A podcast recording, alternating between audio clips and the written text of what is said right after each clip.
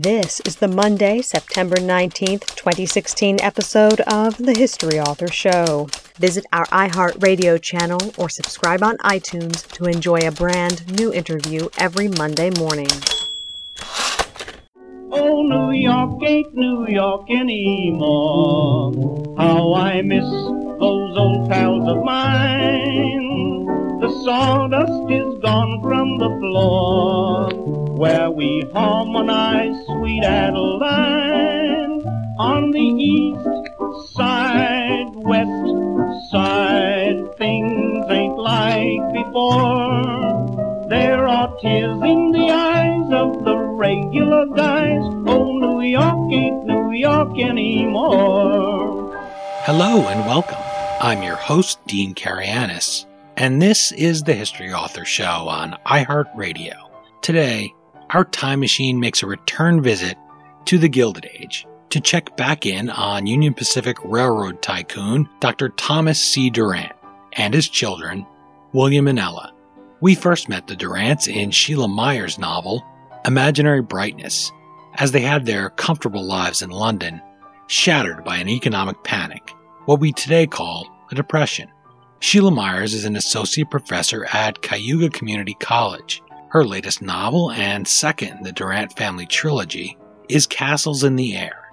William Durant is now head of the family, but lacking his father's killer instinct and business skills, William struggles to preserve the diminished family fortune in the wilderness of upstate New York's Adirondack Mountains during a period of incredible economic and social upheaval. You can follow Sheila on Twitter at Sheila M. Myers or visit her online at www.www.durantstory.com. And you can listen to her previous interview on Imaginary Brightness at historyauthor.com or wherever you're hearing the sound of my voice. Okay, now that we've climbed on board the train and we're settling into our Pullman car's plush button seats, let's head back to the Gilded Age and visit the Durant family of Castles in the Air. I'm on the line with novelist Sheila Myers, author of Castles in the Air, a Durant family saga. Sheila, welcome back to the History Author Show. Thank you. I've been looking forward to the book for a long time. Thank you for following up so strongly on Imaginary Brightness. Before we discuss Castles in the Air, tell us a little bit about that book one, Imaginary Brightness. Where has it taken you since our last conversation, and what did you learn through that journey of the first book? Well, I learned a few things, just especially from people that commented or reviewed my first book. And one was that there were certain affinity to characters in Imaginary Brightness. So I tried to make sure that I kept those characters and story and kept them alive. So particularly the uh, Lawrence family and the the Native American family that shows up in Imaginary Brightness. And I know that some people are disappointed by that I did not include the present day story in Castles in the Air. And Imaginary Brightness had a current day story with a scientist that's working at one of the field stations, which was a at one time the great camp that William built. And I did not include her, Avery, in the second book. And I changed sort of the narrative style as well. But I did that because it was just very difficult to try to come up with another storyline for a present day story as well as a, you know the past story, the actual story. So I learned also that it was an easier write. And this is for anyone who's writing out there it made it much less challenging to have two narrative structures, which was William's story and Ella's story, and their points of view versus several different points of view, which I did in Imaginary Brightness. Yeah, I wanted to ask you about that. The Saw-Whet Owl, you have a lot of present things. And I remember when we spoke the first time that I complimented you on how seamlessly you did move back and forth between the two eras because it's not easy not only writing it for you to keep track of it, but for the reader, you have to give them little clues. For instance, you'd start a chapter or a section and you'd say, Oh, he reaches for his pocket watch. Well, okay, that subtly sets the reader back to the time. Or you would say she took out her plastic bag was another one of your examples, a Ziploc bag for her samples. Well, that's in the present. So you have to think about those little things. You can't just rely on putting the date there. Right. It must be rewarding though to know people miss them, that they miss those characters. Yeah, I mean, I had it was interesting. The people that said that were disappointed I didn't include Avery and Jake were mostly women, but men. It seems like when I, I've been giving a lot of talks. Actually, this summer I gave four different talks about my book up in the Adirondacks, and say over half the audience was men. So I'm trying to figure out what my demographic is. well, it's broad. It's broadly appealing. Yeah, the uh, Avery story has a lot of science in it and a lot of interesting facts about the owl because she's doing research, obviously. But there's also this love story. So yeah, I really couldn't figure that one out. Who is really missing Avery and Jake? But it made it so much easier to write the second book to just have two points of view and I think was also easier. I think it flowed better in terms of following the story. The third book is going to be even more challenging, but we'll get to that later. I think it's a great lesson for people who are thinking about writing themselves to know when to take criticism, when to take what people want, and when to go with the book you want to write. And that's very much the feeling you get from this. I hope people get a little bit of what you're like and what you're about from listening to us today. But yeah. for you and I, having exchanged over email and talked already once, I know that you have a vision for this and where you want to serve the readers and figure out who they are.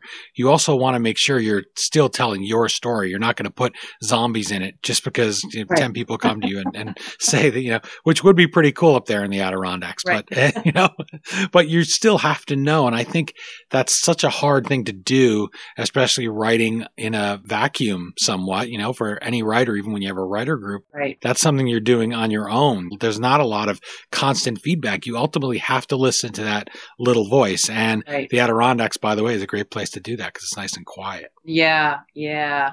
I know. I, I spent a week up there at a cabin, actually Minnie's cabin. When I finished Castles in the Air, the first draft, I remember pressing that return button for the last sentence, and I was up in Minnie in the cabin that shows up in uh, Imaginary Brightness as Minnie's cabin. I spent about a week up there writing. It was really awesome, and solitude to some degree. You know, I know what you mean about working in a vacuum because you want that feedback, but there is something about solitude when you're writing as well. I can't explain it, but I'm finding that I get into the flow much better when I'm alone and somewhere remote and I'm trying to find that place again. you know? Yeah. It's because I've been writing at home. I go to the library a lot, but that was a really great experience. I, am trying to, I'm looking at to re- writers retreats right now, but one of the problems I'm seeing with these writer retreats and these fellowships is they're, you know, three, four weeks long, and I just can't be away that long from my family. So that's one issue I have, but it would be nice if I had, you know, if I was yeah. just by myself, I'd love that, but I, I'm not. I have other people. And we're going to refer to both of the books since this is a trilogy and a little bit tease the third one. But I think you can pick up this book and just read Castles in the Air and then maybe go back. It would be nice if people picked that up first. But did you feel when you were writing it that you wanted it to be able to stand alone somewhat on its own? Like, for instance, you can watch any one of the Star Wars trilogies, the originals, and you could pick right up and there's at least enough background. It, was that something you were conscious of? No, no. I'm glad you said though that that is the case. I did not write the second book to be a standalone, but I am trying to do that with the third book.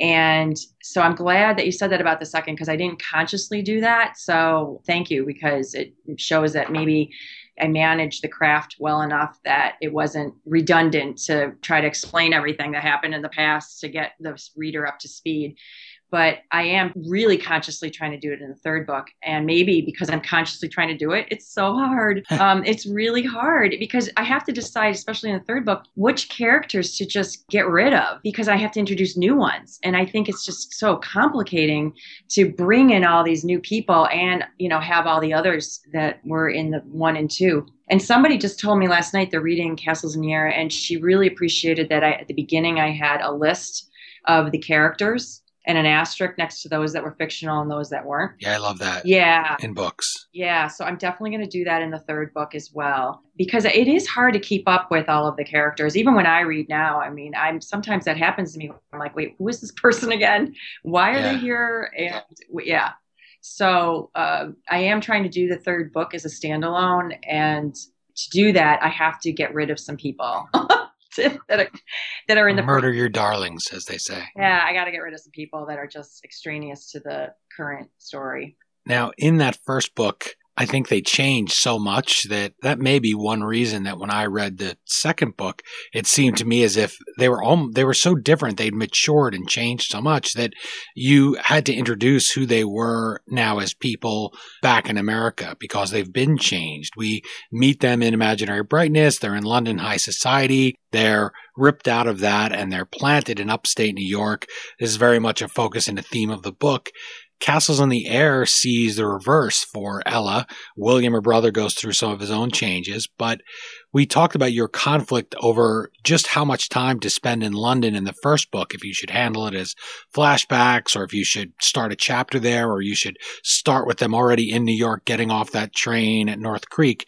Did you feel good here to be able to get back to London. And as a writer, as a human being that worked a lot researching that stuff, was it nice to be able to get to use that, sink your teeth into London society of this era?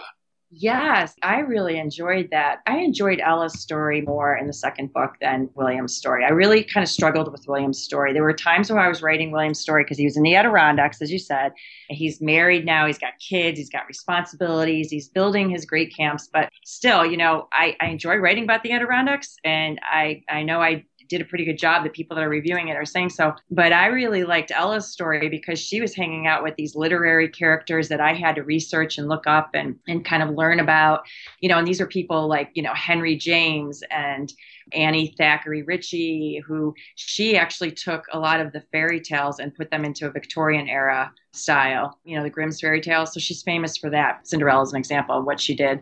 And you know some of those other characters bram stoker and i really enjoyed learning about them you know um, sarah bernhardt because ella from evidence that i found in the court documents when she was in a lawsuit with her brother she was hanging out with sarah bernhardt's theater troupe. So that was really interesting for me was to kind of learn about this different society that i didn't know much about and then juxtapose that with William's kind of much different life in the Adirondacks, where he wasn't really hanging out with the rich and famous at that point. He was more hanging out with his wife and the guides and other people and dealing with, you know, day to day problems of building a camp in the middle of the wilderness. So I really enjoyed writing the two, but I got to say, I really loved Ella's story. Well, it comes through when I'm reading it. You know, I see you, this is something you're sinking your teeth into. Right, right. And the whole thing with, again, I found in the court documents that when they sold the railroad, she inherited some money, you know, and then, of course, there's a dilemma there with this man that she meets, the Count in Paris, and trusting him with her money.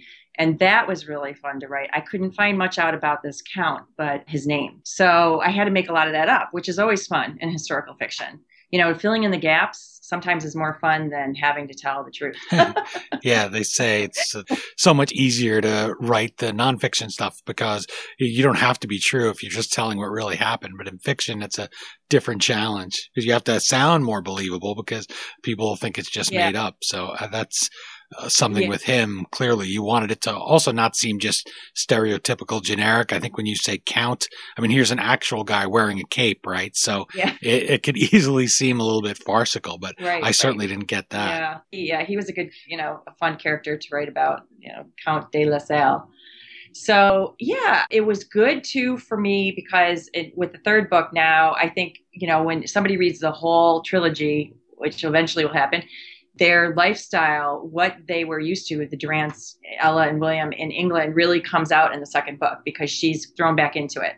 She gets to go back and she gets to see these people that she had known, that she was friends with, and that were family friends, and sort of explore this literary lifestyle that she really wanted for herself.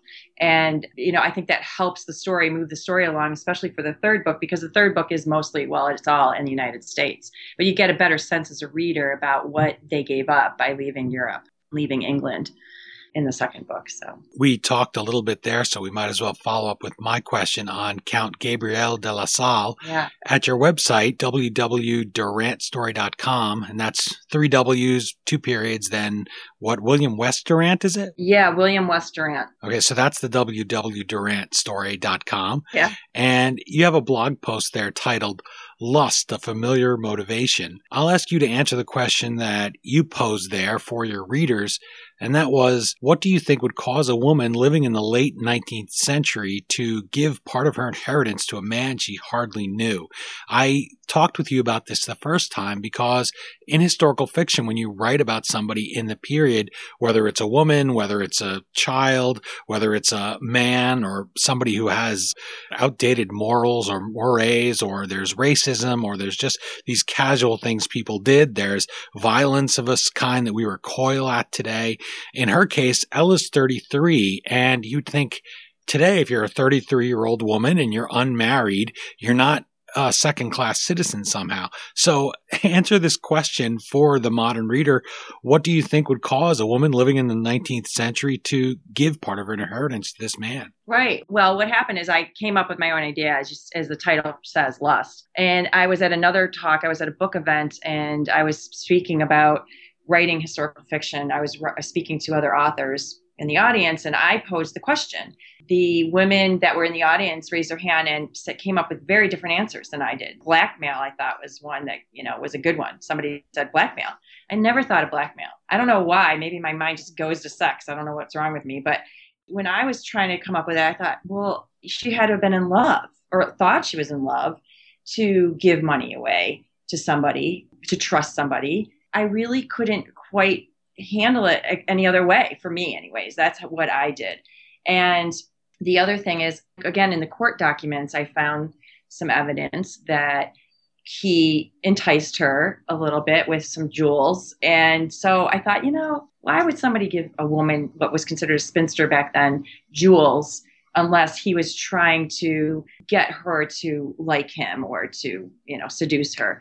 So that's why I decided to go with that angle. And I think it works. And, you know, I also was looking at the time period and what was happening with some of the people that Ella was, I want to say, in the same circles with. So Sarah Bernhardt is an example who she was a famous actress. She made a lot of money.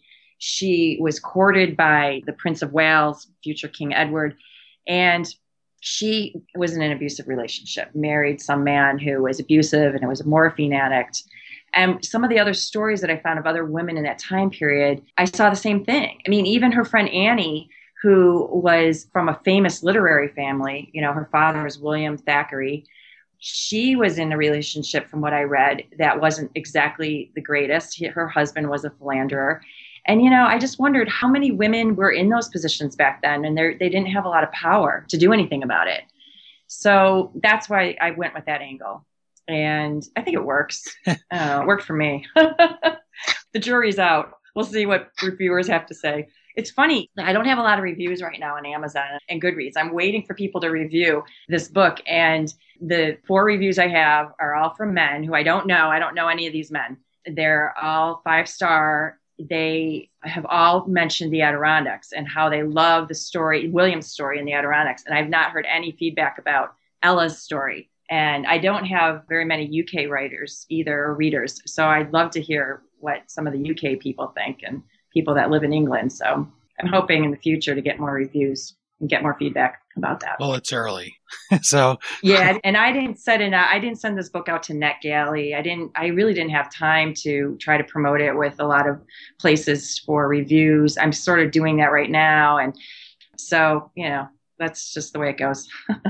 Dr. Durant is gone in this. And I think when somebody dies, here's the big head of a household. He's still exerting some control here over the children, of course, and you have the wrangling. His widow and her maid, and this is not a woman who's just sweeping and cleaning and bringing tea. She's a force in her own right. Her presence is certainly a problem for the children to overcome. William and Ella, mm-hmm. they're all wrangling over the fortune. And as I was reading the book, I look for the strings. I wouldn't see them if I wasn't conscious of your hand there.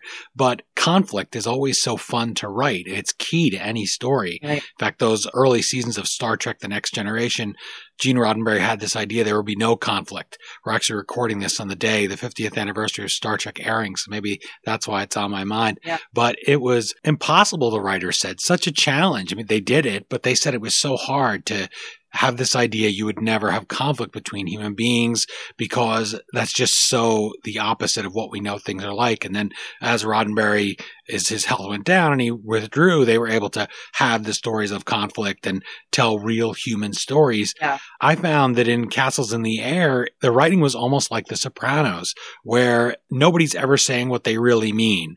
That's how David Chase describes it. He says everybody's lying, all their dialogue, nobody ever says the truth. Yeah. It's something that they all learn in this mafia family.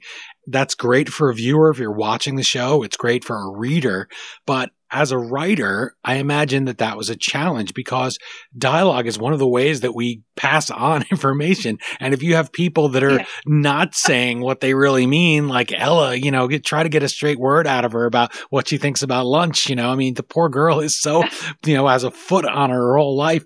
So how did you meet that challenge of making meaning clear, even when the dialogue necessarily has to be hidden? Well, th- okay. So thinking about that, you know, in the Sopranos example, so they're all trying to hide something. They're all kind of suppressing the information that they're in a mafia family, right?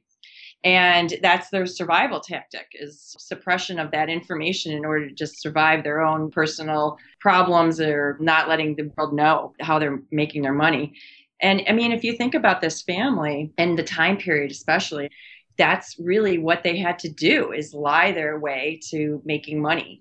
And we in this society today, we're so all about everyone being so authentic and, you know, put your heart on your sleeve and explain things and tell people. And, you know, even I do this on my blog, you know, I'm telling people about this writing experience and how hard it is. Uh, But back then, and even now, there is some value to hiding information or keeping things to yourself to some degree, not letting everyone know everything. And so when I was writing the book, I was thinking, especially Hannah was brought up in England. And you know, having a husband like Dr. Durant, who had been scrutinized by the press and governments coming after him, you know, they know he lied about how how he made his money on the transcontinental line, and she had to learn how to keep things to herself, right? So that she could protect the family. And I think there's a line in there, I don't know if you remember, where William is coming to her because Huntington, Collis Huntington, the guy that's the head of the um, Central Pacific, is trying to feel William out for some information that he needs, right? About those files. Mhm. When William goes to his mother about it, what does she say? She says, If I learned anything from your father, it is to hold the best card in your hand until the end of the game Right. I do remember. that kind of summarizes that family and their dynamic was you don't tell everybody everything you're doing because if you do you're going to get caught. And you're going to get in trouble. We have to maintain this facade in order to maintain our lifestyle which is very similar to the sopranos right? So when you're writing that you kind of have to put in the hints that there's something going on underneath but that the way of them protecting themselves is to hide it. I think I do a pretty good job of doing that. I mean, it was very hard to unravel a little bit what William did, especially when his father died and he was in command then of the estate. Because back then I found too that it was very common for men to put items of value in their, their wives' names, right? So that they could hide the assets. And that's what he did. Again, it's this hiding that he did. But I did explain that, I thought, pretty well because that was a thing I think the reader had to understand was that he just started in just like his father did, doing whatever he could. I guess back then maybe they didn't consider it deceitful. it does come back to haunt him later. My guest is Sheila Myers, and the book is Castles in the Air, a Durant family saga, the follow up to Imaginary Brightness, and the second book in the trilogy. You can follow her on Twitter at Sheila M. Myers or visit her online at that website we talked about, www.www.durantstory.com. And I hope people will, if they read it, go to Amazon. You just heard the cry for help there. Talk about not putting everything into your dialogue, saying she hasn't gotten many reviews from women. So I hope that ladies will support their fellow women writers, that they'll like the book enough that they'll want to do that. The phrase castles in the air comes from two sources. One you mentioned, Bram Stoker, his Dracula. The other, Henry David Thoreau's Walden. So what did you want to invoke with this title?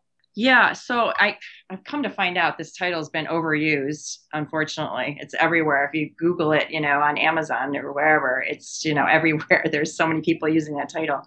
But actually, what made me pick that title originally was I was reading The Gilded Age by Mark Twain, and in The Gilded Age, he doesn't say castles in the air exactly, and I'd have to find the exact quote, but he says something about my air castles have fallen apart. The main character who loses everything from over speculation on land. And when I was reading that, I thought, oh my gosh, that's a really great saying. And then it kind of turned into castles in the air. And I found these other quotes from Thoreau specifically, who talks about it's okay to build castles in the air as long as you have the foundation under them. And I think that's a really apt analogy for what William's problem is, is that he's a big visionary, a big thinker, but he never really had the foundations, including the support of his father, for what he wanted to do as an artist. Similarly, Ella had the same issue. She took off to London, hung, out with a literary set, wrote, published, but she never really had the support of her family. And eventually, you know, she's starting to run out of money as well. So that's the key thing to having these visions and these castles in the air. It's okay, but you have to be able to support it. And I just happened upon the Bram Stoker quote I don't know how, but I stumbled on it and I kind of liked it. So I actually, I think because I, I was reading Dracula, I've been reading a lot of these old books, dialogue and language. And so I think I saw it there and I was like, oh, this must have been a really popular term back then. Castles in the air. So maybe we will see vampires in the Adirondacks from you at some point. Yeah. it's getting into your brain. But uh, I found it interesting as you were talking about that, that even castles in the air have a mortgage and you have to pay them. Yeah. This is something William could have done well to remember. And right. you see this relationship with the father. Dr. Durant is such a titanic figure. He's holding sway over his wife and children, even from beyond the grave. And the money is just one way. Mm-hmm. Discuss how much of that you were able to base on the actual family dynamic because I know you read a lot of court papers. Yes. I know there were some pages missing. I believe it was in one of the diaries, but Right. this is a real dynamic again sopranos you know look at livia soprano if people are familiar with the show most people uh, i'm sure are and she just has that power over everybody Right. and you have one scene in the book that maybe you'd like to describe it's a scene with a pig or a series of scenes i guess a progression a relationship and i wondered if you were trying to evoke the relationship with the father there and how that came to you if so Yeah, that's interesting. Okay. So to answer your question, no, I didn't consciously, again, I did not consciously do that. You always find metaphors in my language, especially with animals. To answer the question about Dr. Durant, he did hold a lot of sway over them in the future and in the court documents, and this will come out more in the third book. They really use his reputation as a tyrant, as a father, to kind of persuade the jury and the, the general public about why they were the way they were, the Ella and William. You know, it's like blaming the father for everything kind of thing. You know, it's like going to the psychologist and saying, you know, the reason I'm the way I am is because my mother or my father did this to me. And they do that in the court documents. But with the pig story, I'm glad you like the pig story. That story just sort of came to me because there's so many tall tales in the Adirondacks. I've been steeped in these books set in the Adirondacks that are oral histories from people that lived there from like the 1850s into 1960s especially i found oral histories. And the stories that people tell are just they're so interesting. And and that's why when i put william's story together in the adirondacks i included tall tales that i made up. I made them up. The only story that's not made up in there is the one where his boat gets scuttled and it actually did. His buttercup his steamboat got scuttled on long lake and it was scuttled by the guides because they didn't want any more tourists coming in and hotels they wanted their own tourists. The guides, of course, made their money from people from New York and Boston that came, and then they guide them through the Adirondacks for hunting. But they didn't want William's tourist business and hotels, and they felt it was taking business away from them. And he also had dammed up a trout creek so that he could dock his boat, and they didn't like that either. So I found in oral history, this woman had written a book about. It's actually called Tall Tales in the Adirondacks and she uh, went back and, and relayed that story as well. And he actually defied the town council, had said, you know, you cannot dam this creek for your boat, your steamboat. And he just defied them and did it anyways. So that's probably why I wrote those stories, like the pig story and the raccoon story that shows up in there about the raccoon attacking the cook because these things well they probably they did happen. A lot of strange things happened and i thought i'm going to make my own tall tales up just to make the story interesting. So it had nothing to do with dr durant though the pig. Or just a story. So yeah. Here i thought i was such an insightful reader. I was really going to get some praise here from the author. I read your question and i thought oh no should i make it up and tell him that yes but no i'm not going to do that. But yeah, that's interesting you know, you never know though when you're writing if you are doing something unconsciously, and so maybe you picked up on something I hadn't picked up on. Well, you're very kind. Yeah. For these hunters and trappers that you're speaking about in the Adirondacks, this is very much a period of change for them, and I like that about this period, about the Gilded Age everything is changing. There's one of those things where you get to a period and there's nowhere you can really sit and say, okay, uh, this is going to be the same even five years from now. It, this is a period of great change right now in our country and in the world at large. Look back 15 years ago to 9-11 today everybody would be standing there with their phones aiming up. That's just one example. There was no twitter no facebooking these are all relatively new things that are just ubiquitous now and that's only 15 years ago. So for these hunters and trappers they're making their living at this this is not something like just social media or just something that's a smartphone right. this is a period of change and it threatens their livelihood it threatens literally their ability to eat and to earn a living right. so describe how that impacts castles in the air, the story that you wanted to tell, and what research did you do into that transition?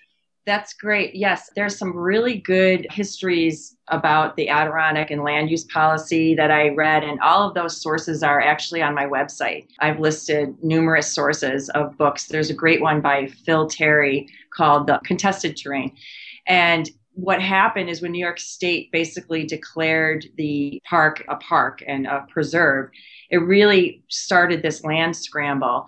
And the people that had money started setting up these preserves, these big thousand acres, over thousand acre preserves, hunting preserves, so that they could keep others out. And so you went from a lifestyle for these hunters and trappers where they could go wherever they wanted and it was all just you know it wasn't necessarily state owned land but nobody was guarding the land up there. No one was paying attention to who owned what because most of the land was owned by lumber companies big companies that just raped the land and left. They didn't have any other interest in it. So then when you had people like the rockefellers and you know the durants and the others come along and set up these in the adirondack league and some of the clubs the men's clubs that got started when they started posting the land and having keep out and guarding and penalizing poachers and it just changed everything for these hunters and trappers that were used to going and ranging wherever they wanted.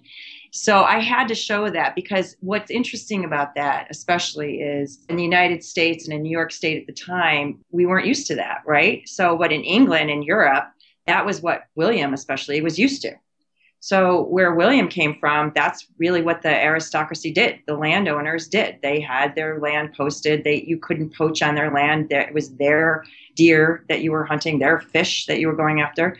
And then he moves into this wilderness where that wasn't the case. And then he's going through and seeing this transition happen. So I had to kind of wonder how he felt about it. Was he happy it was happening? I don't know, happy is probably not the best word, but was he thinking this is good? Or was he more on the side of these people, the trappers and the guides, who were, you know, to some degree, he had an affinity for these men. And I found that documented about his life, that he was very well liked by the people that worked for him. And he cared a lot about the people that worked for him. So I had to kind of struggle with how would he react to these changes? That's why I have that one scene at Delmonico's where they're talking about the men and the men's clubs are talking about what do we do up in the Adirondacks, and he kind of wavers. You know, he's riding the fence on the issue. Should the state take over the land, or should it be in private control? And that's really what was going on at the time. It was a real struggle for the people living up there as well, and to some degree, it still is. yeah. Yeah. I wanted to mention something about the widow Durant too, and her daughter Ella, and also William and Ella, because she does make that trip to London early in the book. And as a writer, I can see you saying that's going to make all the interactions that much harder because unlike the smartphones and social media that we just talked about, Ella not only has to write letters that will take forever to get there and back, but her mother, that maid that I mentioned, is in the way. She's going to be opening the letters and reading them to her and editing them down.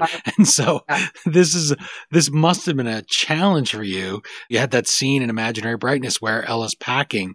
And I love that her mother's trying to tell her, you're going up to the woods. You're not going to Piccadilly Circus. You're not going to some ball with a count.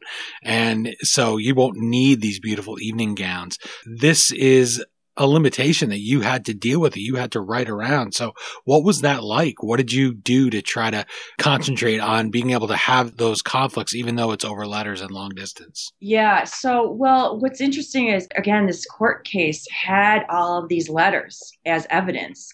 And I'm really interested to know, and maybe somebody else that's a historian out there can answer this and, and, pipe in and comment. There are all these letters brought in as evidence. And what I couldn't figure out is how these were saved.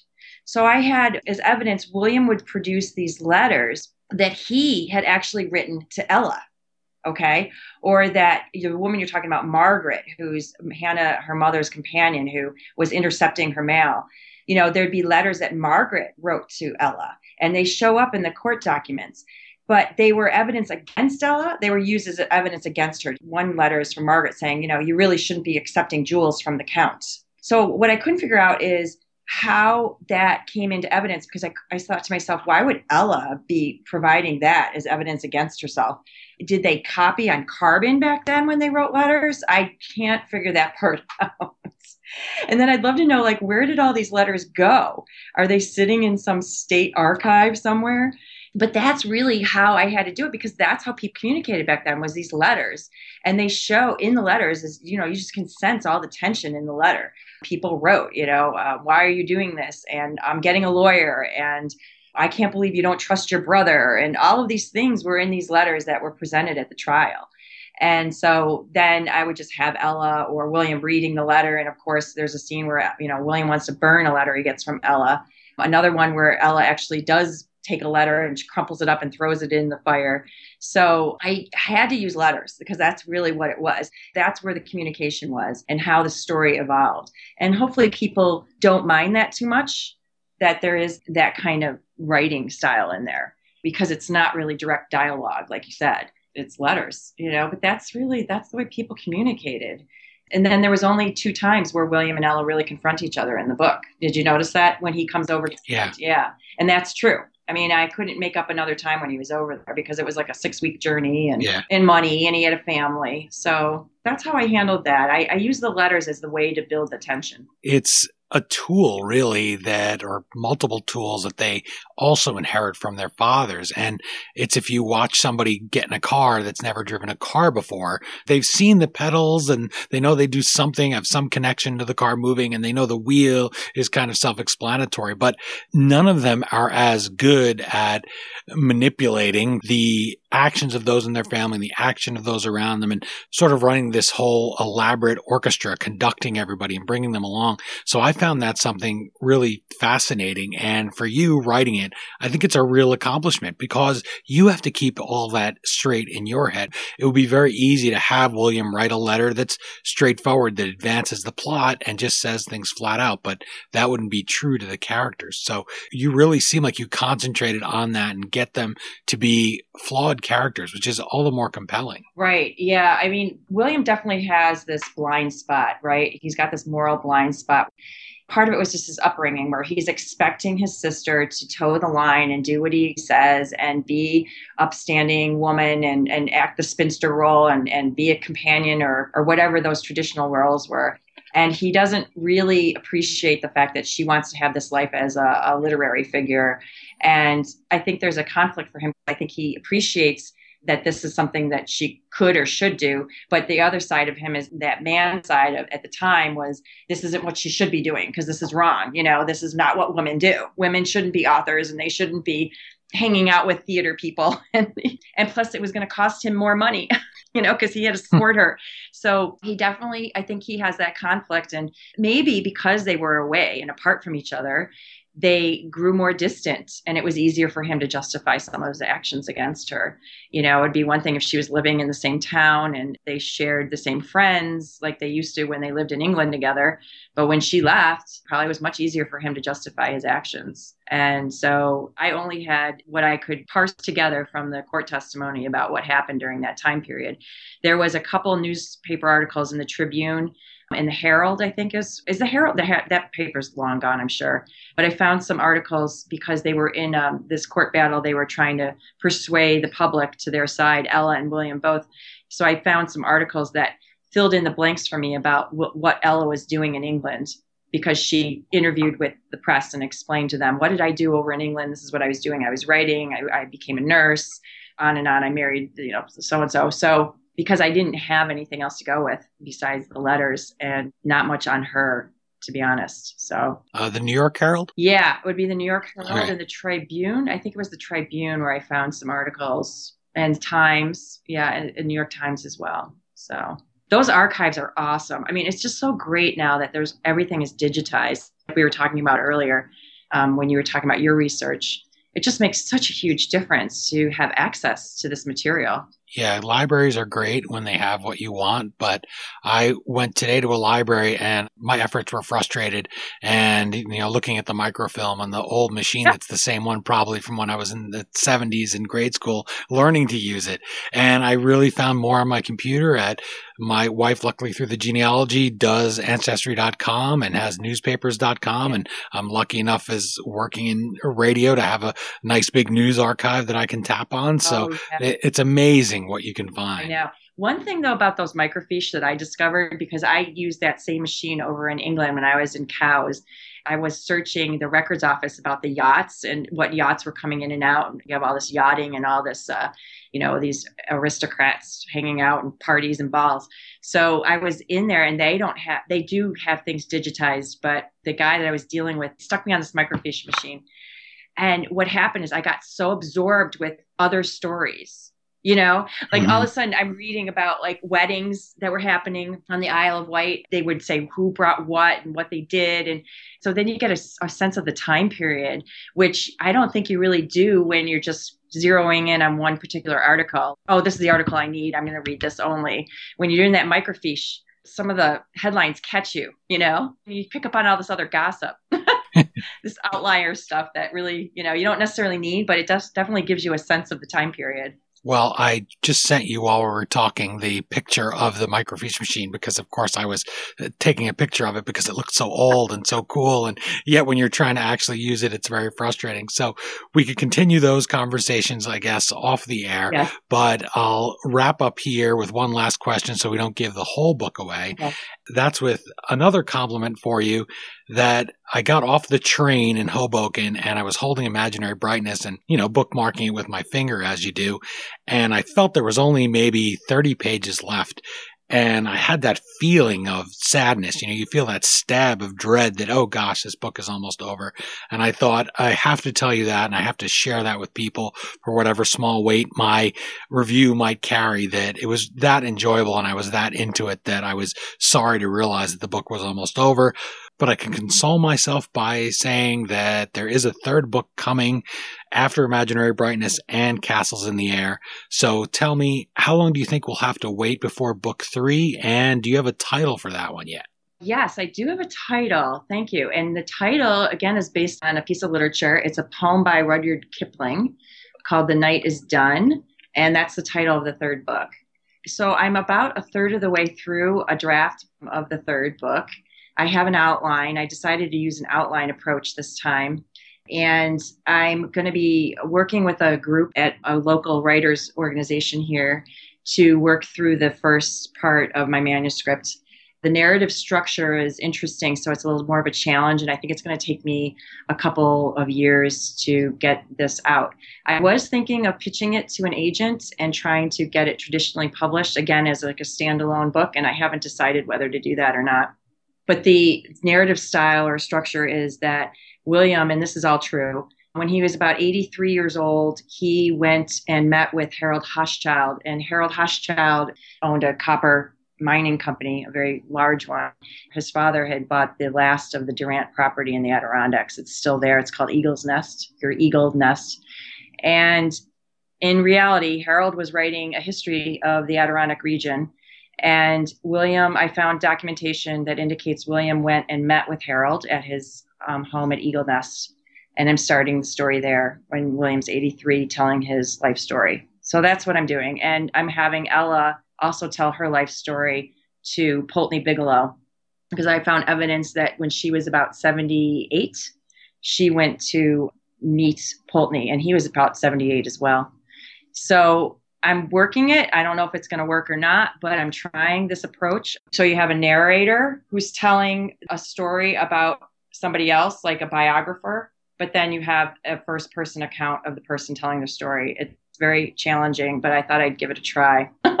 Well, Sheila Myers, thank you so much for bringing the Durants back for book two and joining me a second time here on the History Author Show. Best of luck with Castles in the Air and however many years it does take to finish book three in the trilogy. I know it'll be just as high a standard as the first two books. I hope you'll join me again on the show when that comes out. Best of luck with Castles in the Air and best of luck in your writers group. Thank you. Again, the book is Castles in the Air, a Durant family saga, book two in Sheila Myers' trilogy of this fascinating Gilded Age family. As always, you can find the Amazon link to purchase your copy at historyauthor.com, and we hope you will click through there. Amazon.com gives us a few cents on every purchase you make, and it doesn't cost your bottom line anything extra. And by the way, Sheila Myers has a special running until the end of the month of September.